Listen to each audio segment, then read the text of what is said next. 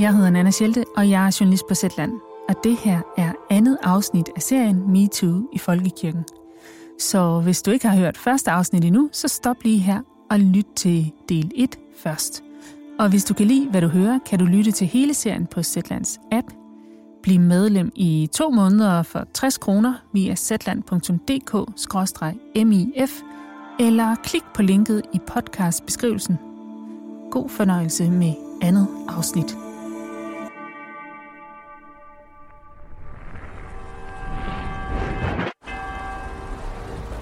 Vi er tilbage på Bispetorvet midt i København. Maria husker, at hun var meget nervøs. Den gamle skam sad stadig i hende, og det var som om den bare var vokset på gåturen på vej derhen.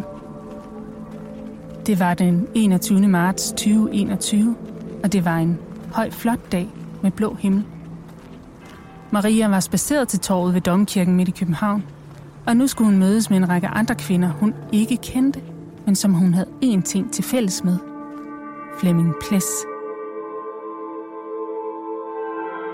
Maria havde været frivillig og ansat i den kendte præsts kirke lige efter sin studentereksamen, som vi fortalte i første afsnit af serien her. Den dengang 20-årige Maria havde været i sjælesorg hos den 20 år ældre præst.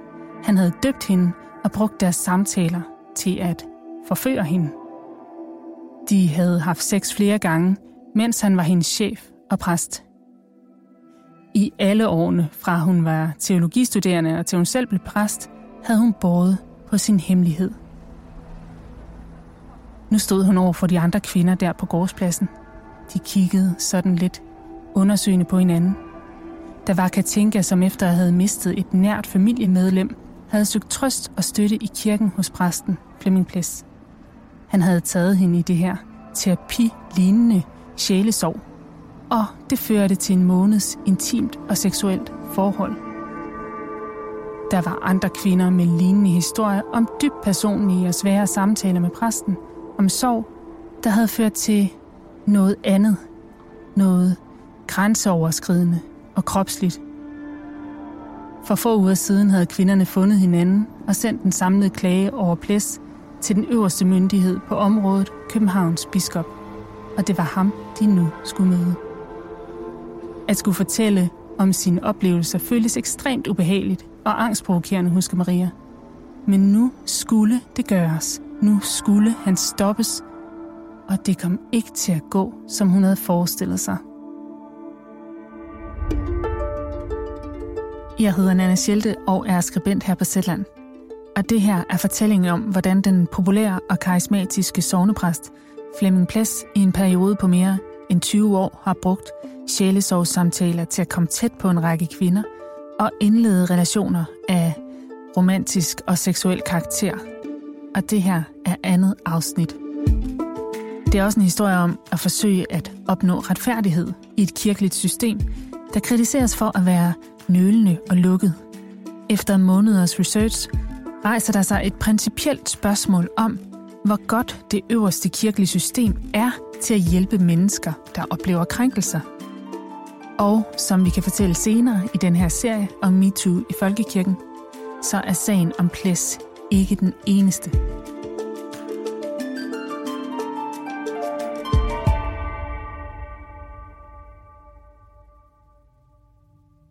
Flere af kvinderne optræder anonymt i artiklen her, og fra andre kilder har vi kun citater på skrift. Derfor så hører du mine kolleger på redaktionen læse deres citater op.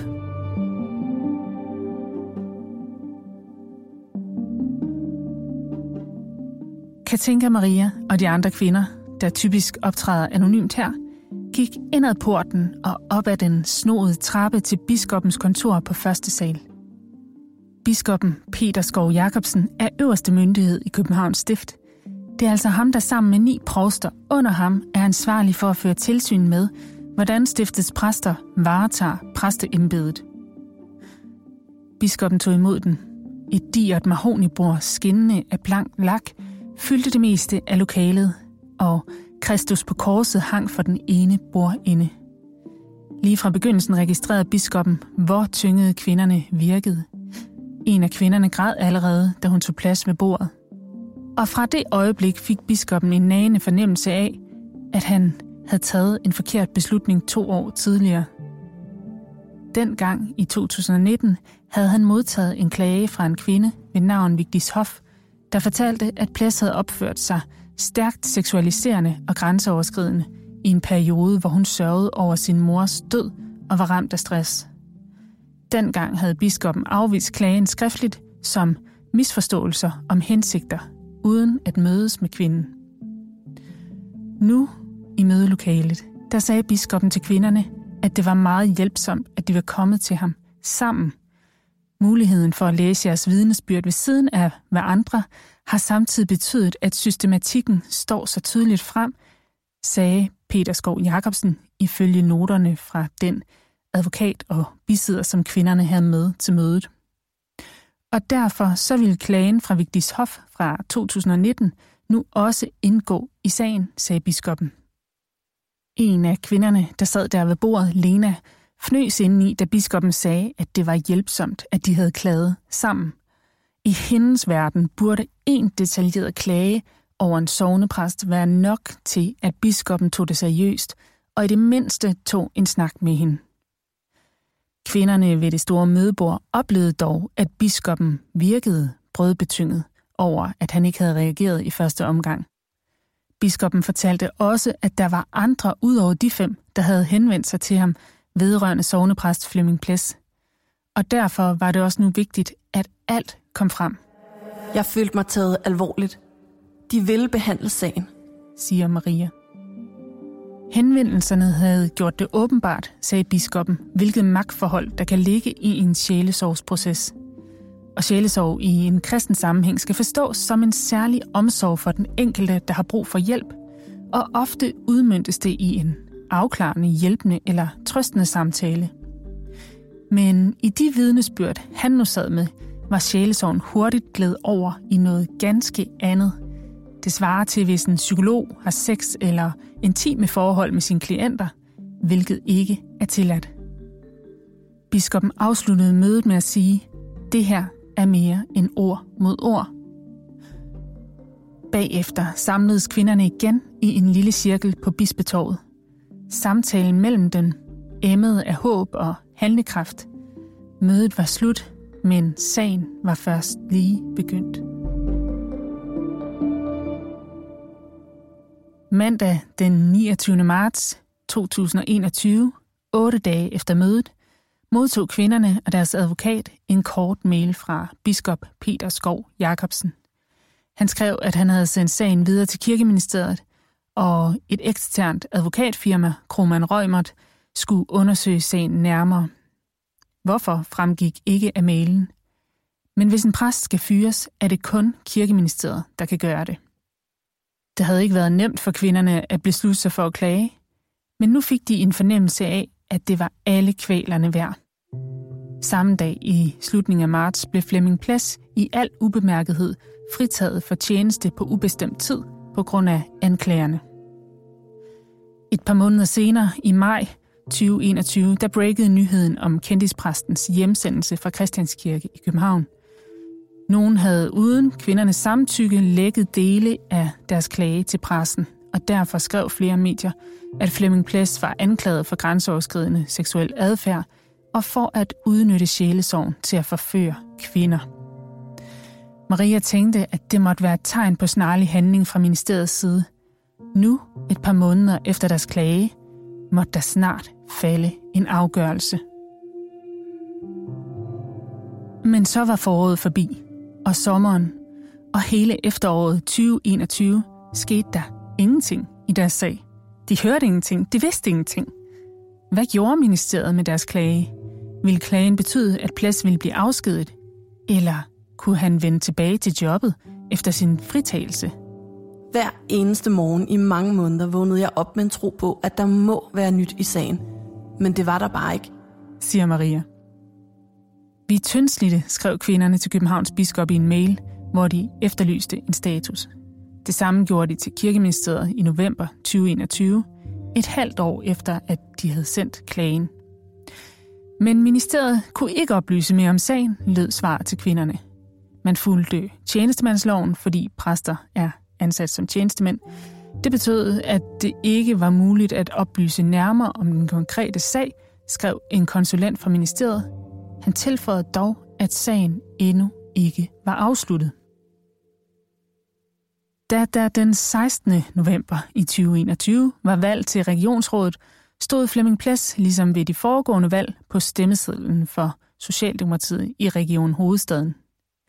Partiforeningen havde ifølge Kristelig Dagblad tidligere oplyst, at man ville afvente resultatet af Kirkeministeriets undersøgelse, før man besluttede, om det ville få konsekvenser for hans politiske karriere. Og den hjemsendte Plads udtalte til netmediet Pio, at skulle der være nogen, der mente, at jeg ikke kunne stå op som en ordentlig politiker, som forsvarede de værdier, som Socialdemokratiet har, så ville jeg gå ud fra, at der var nogen, der måtte sige noget om det, men det har ikke været tilfældet. Ved valget i november fik 64-årige Flemming Ples 1409 personlige stemmer, og det var ikke nok til at blive genvalgt til regionsrådet. Kirkeministeriet ligger ved Frederiksholms kanal i København, lige bag ved Christiansborg. Den 31. marts 2022 om morgenen gik Maria langs kanalen med de mange små både og videre ind ad porten til ministeriet.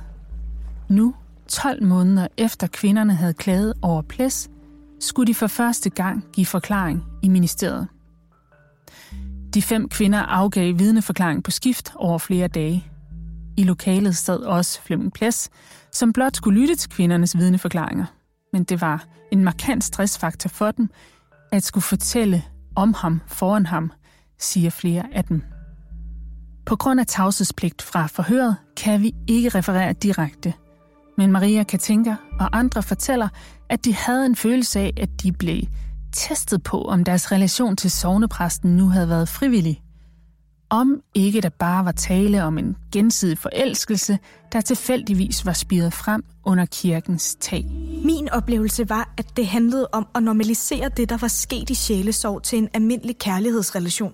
Men uanset om jeg så faktisk havde sagt, vil du ikke nok knalde mig, så skulle han have sagt, det er imod alle mine principper. Vi må finde en anden præst, du kan tale med i stedet. Siger Katinka. Altså præcis ligesom en læge eller en psykolog ikke skal have sex med deres patienter eller klienter. Da Maria efter sit forhør kom ud, og de fire meter høje døre lukkede bag hende, husker hun, at hun rystede så meget, at hun næsten ikke kunne få sin frakke på.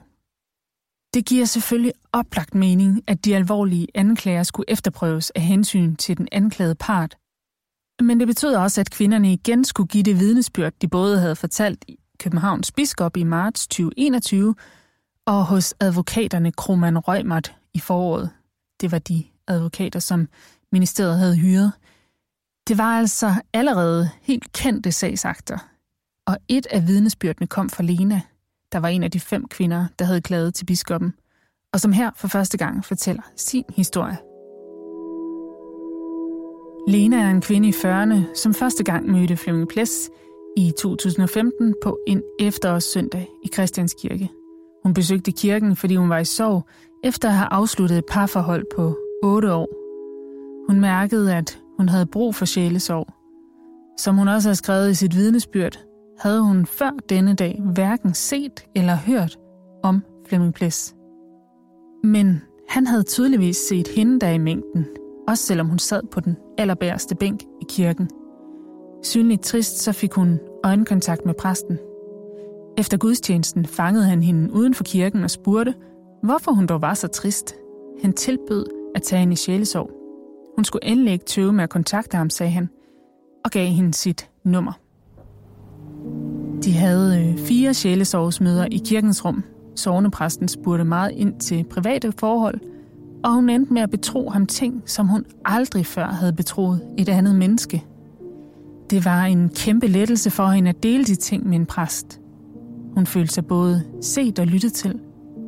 Og samtidig oplevede Lena også sovnepræsten som fløtende. Da de skulle have den øh, femte sjælesorgssamtale, foreslog han, at de skulle mødes på en nærliggende café i stedet for kirken. Lena følte sig underligt tilpas ved det, at de skulle tale der, Men hun mødte alligevel op. Han insisterede på, at de skulle sidde ved siden af hinanden, selvom hun gav udtryk for, at hun ikke brød sig om det. Da hun på et tidspunkt havde vendt sit ansigt mod hans, kyssede han hende pludselig uopfordret på munden. Og det var ham, der havde taget initiativet. Efter sin tid med plads, der var Lena lettere traumatiseret. Mentalt var hun et dårligere sted, end da hun havde opsøgt sjælesorgen. Og det endte med at koste hende et længere psykologforløb. Foråret gik, og sommeren gik, og igen hørte kvinderne ingenting. Der var snart gået halvandet år, siden de indgav deres klage. De rykkede kirkeministeriet flere gange, men stadig tavshed. Og så en dag i det tidlige efterår skete der noget. Da Maria om formiddagen tirsdag den 20. september 2022 tændte sin computer, var der mail fra kirkeministeriet. Det gibbede i hende. Endelig var der nu en afgørelse. Kirkeministeriet har i dag meddelt en tjenestemandsansat sovnepræst afsked efter ansøgning med virkning fra udgangen af december i år. I et sekund, da hun så ordet afsked, troede Maria, at han var blevet fyret. Men det var ikke tilfældet. Det var den 65-årige Flemming Plæs selv, der havde sagt op, efter at han var blevet parshørt. Meget mere stod der ikke. Afgørelsen rummede ingen stillingtagen til kvindernes klage. Af ministeriets mail fremgik det, at Ples altså var blevet varslet om sagens udfald, og så var sagen endt med, at han havde sagt op. Det brændte i mit hoved og min mave af harme. Nu kom der aldrig en afgørelse. Nu var han bare smuttet ud af bagdøren. Jeg følte mig både rasende og afmægtig. Det føltes faktisk som en tredje krænkelse. Først selve hændelsen, så sagens uendelige forløb, og så afgørelsen, der aldrig kom. Siger Maria. En lille uge senere skrev Maria til kirkeministeriet. Jeg afventer stadig en afgørelse på vores klage. Giver jeres medhold eller afviser I vores klage? Kan Flemming Ples fortsat virke i den danske folkekirke? Maria fik ikke svar på, om ministeriet gav dem medhold, men det står klart, at Ples har beholdt sin kjole og sin krave, som det hedder på præstelingo. Altså beholdt retten til at være præst. Samme dag var der nyt på Flemming Plesses egen Facebook-profil. Han fortalte, at han efter næsten 34 år i Folkekirken havde valgt at søge sin afsked.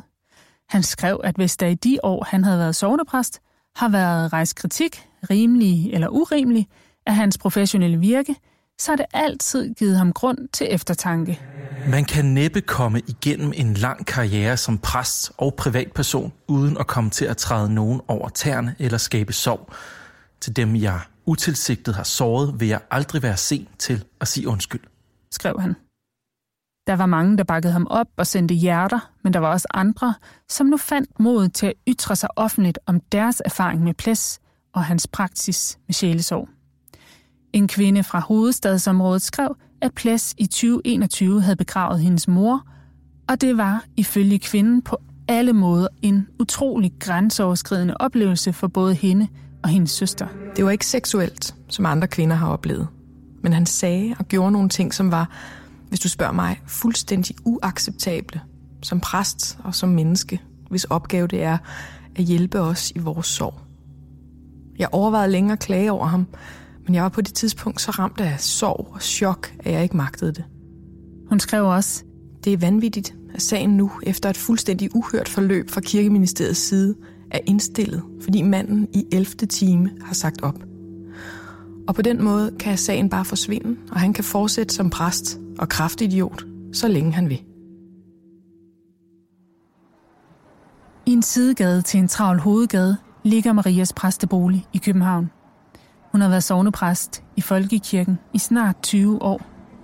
Kom indenfor, siger hun. Det er efterår, og et stykke tid efter Flemming Plæs sagde op. Maria viser mig ind i sit arbejdsværelse. Det er her, hun selv møder folk fra sovnet i samtaler om sorg, tab, tro og kærlighed. Rummet kan på sin vis minde om en psykologpraksis, hvis det altså ikke lige var for Jesus på korset på væggen og ikonmalerierne. Sjælesovsrummet er et særligt rum. Der opstår en nærhed og en fortrolighed. Man kan godt være følelsesmæssigt involveret i de mennesker, man møder der i samtalen, fordi man føler empati, siger Maria. Men det er jo netop kunsten at være både nænsom og professionel, og at vide, at der selvfølgelig er en ulige relation, hvor nogle grænser ikke skal overskrides, ligesom hos en psykolog. Jeg kan gå til sjælesorg og smide alt tøjet og råbe, tag mig, jeg vil føde dine børn. Og så skal præsten sige, nu finder jeg lige et tæppe, og jeg skal nok hjælpe dig med at finde en anden præst, for nu har vi overskrevet det rum, hvor jeg kan være din sjælesørger. Det er sjælesørgeren, der skal sætte den grænse. Samtidig er hun bekendt med, at der længe i undergrunden i folkekirken har været en sådan tøhø-agtig joke, som hun siger, om at man hos Flemming Ples kunne komme i fuldbyrdet sjælesorg. Fuldbyrdet sjælesorg, siger hun. Det betyder basalt set, at sjælesorgen med præsten udvikler sig til sex.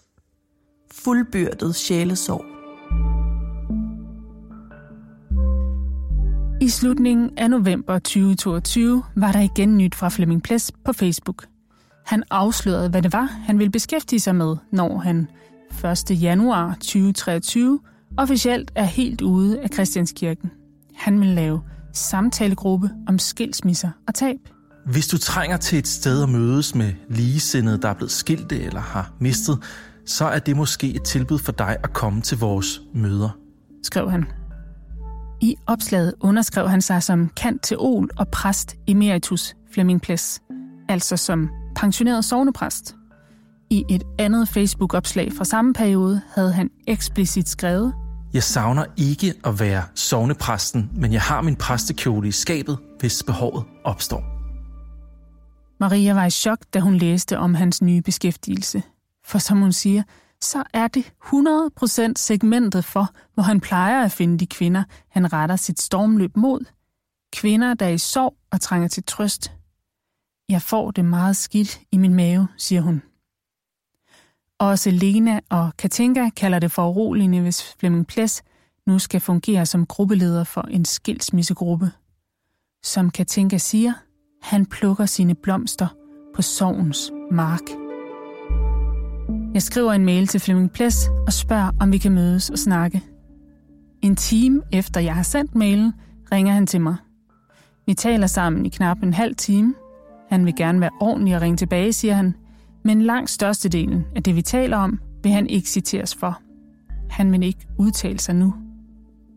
Det eneste, han vil sige, er, at han kan genkende kvindernes historie, og at kvinderne valgte at klage over ham som præst og dermed som tjenestemand, og nu håndterer han den som en tjenestemand, som derfor ikke må udtale sig. En decemberdag i 2022 skrider jeg over Bispetorvets brosten, ligesom kvinderne gjorde i marts 2021. Sneen daler stille ned, og kirkeklokken i domkirken slår. Jeg står ved foden af trappen op til biskop Peter Skov Jacobsens kontor, hvor gipsreliefer af tidligere biskopper viser vejen op. Han har været biskop for stiftet siden 2009, og det nærmer sig toårsdagen for kvindernes klage. Og der er flere ting, jeg stadig ikke forstår. Hvorfor reagerede biskoppen ikke første gang, da en af de fem kvinder klagede til ham i 2019? Hej, hej. Tak fordi jeg måtte komme. Peter Skov Jacobsen tager imod mig i sine højloftede bispegemakker.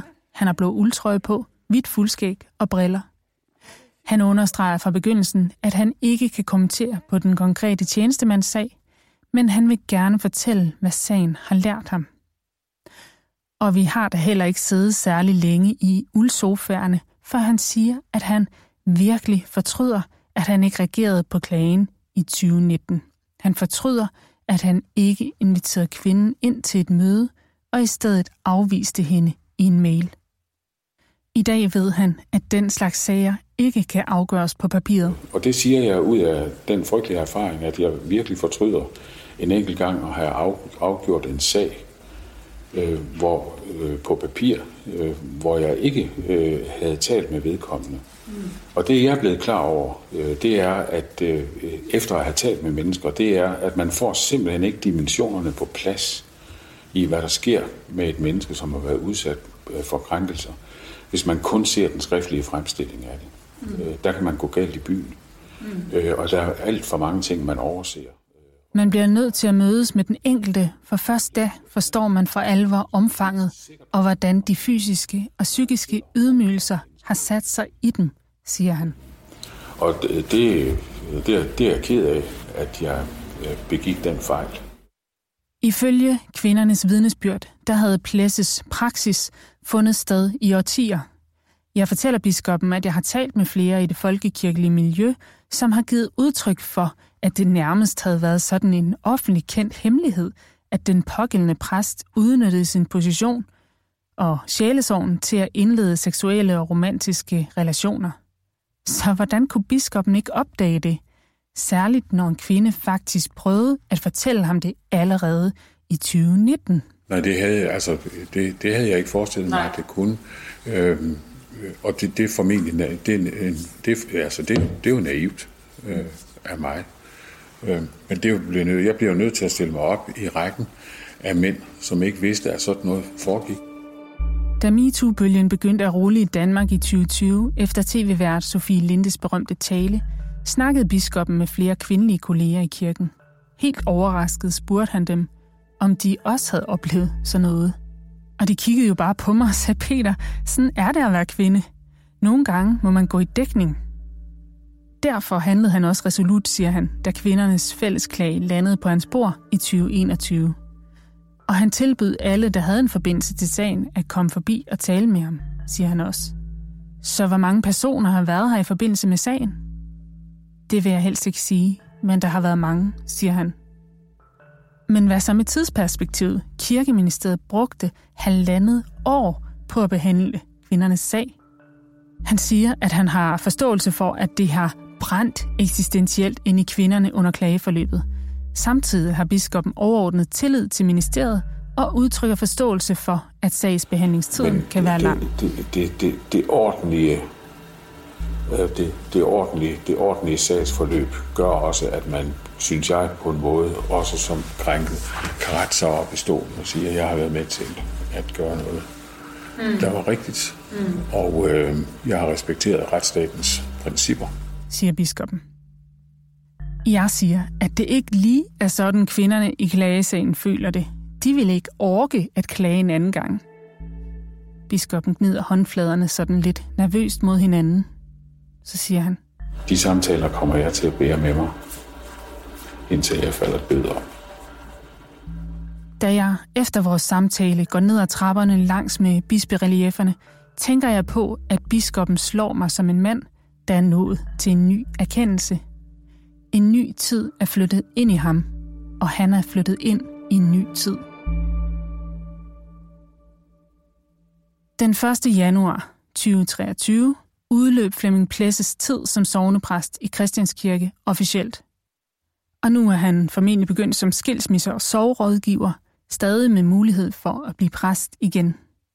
De fem kvinder ved stadig ikke, hvad kirkeministeriet var kommet frem til, efter de gentagende gange havde fortalt om deres oplevelser. Havde ministeriet givet dem medhold, var det okay, at en sovnepræst gentagende gange brugte sjælesorgen og sit embede til kurtisering. Vi kom ikke i kirken for at blive kurtiseret eller gå i seng med præsten. Det var ikke kirketinder. Vi kom der af helt valide, normale grunde. Uanset hvor betaget eller benådet vi end måtte have været over præstens interesse, så var det 100% hans ansvar. Siger Maria. To af kvinderne i klagesagen gav mig i efteråret fuldmagt til at søge agtindsigt i deres egen sag i kirkeministeriet. Men ministeriet har afvist vores ansøgning med henvisning til, at det er en tjenestemandssag. Og som klagere har kvinderne ikke ret til parts indsigt i sagen, som det hedder. Jeg har også bedt kirkeministeriet forholde sig til den meget lange sagsbehandlingstid, som kvinderne oplevede. Chefkonsulent i ministeriet Rasmus Påske Larsen kan ikke udtale sig om den konkrete sag, men giver udtryk for, at sagsbehandlingstiden i sådanne sager er afhængig af flere faktorer, der skal blandt andet udpeges en forhørsleder, findes tidspunkter for, hvor både forhørsleder, tjenestemand og vidner kan deltage i forhør, osv.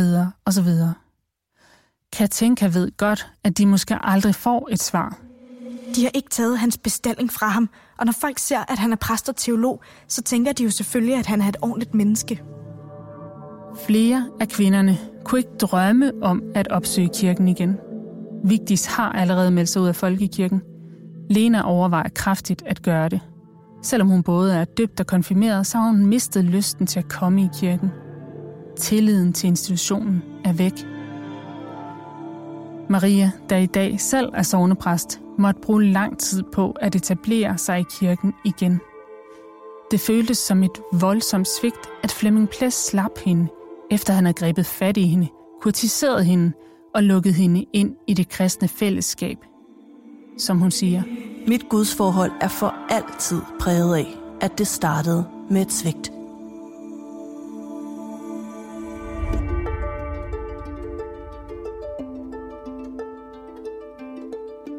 Sådan lød andet afsnit om MeToo i Folkekirken. I morgen fortæller vi om en anden MeToo-sag fra det kirkelige miljø i Danmark, der ikke tidligere har været fremme. Og senere går vi i dybden med, hvor stort omfanget er, og hvordan det officielle system egentlig håndterer sagerne. Skriv til mig på nanasnabelag.zland.dk eller krypteret på nanasjelte.protonmail.com, hvis du ved noget, som jeg bør vide i den her sammenhæng. Maria, som er en af kvinderne i artiklen her, har lovet at kigge forbi bidragsbordet, så smut der ind, hvis du har noget at sige til hende. Det var Hakon Mosbæk, der var redaktør på artiklen. Niels Malte Lundsgaard har stået for musik og klip, og en lang række kolleger her på Zetland har hjulpet med at indlæse citater.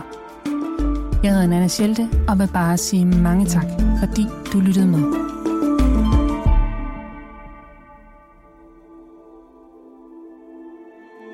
Det var andet afsnit af serien MeToo i Folkekirken. Der kommer ikke flere afsnit i feedet her, men du kan lytte til resten af serien via Zetlands app. I tredje og fjerde afsnit kommer du blandt andet til at høre om en anden MeToo-sag fra det kirkelige miljø i Danmark, der ikke tidligere har været fremme, og involverer en underviser og en studerende og en sovepose. Senere i serien går vi dybere ned i, hvor stort omfanget er, og hvordan det officielle system håndterer sagerne. Zetland er en anderledes avis, du kan lytte til, og du kan blive medlem i to måneder og høre resten af serien for 60 kroner, hvis du skriver zetland.dk-mif eller klikker på linket i podcastbeskrivelsen.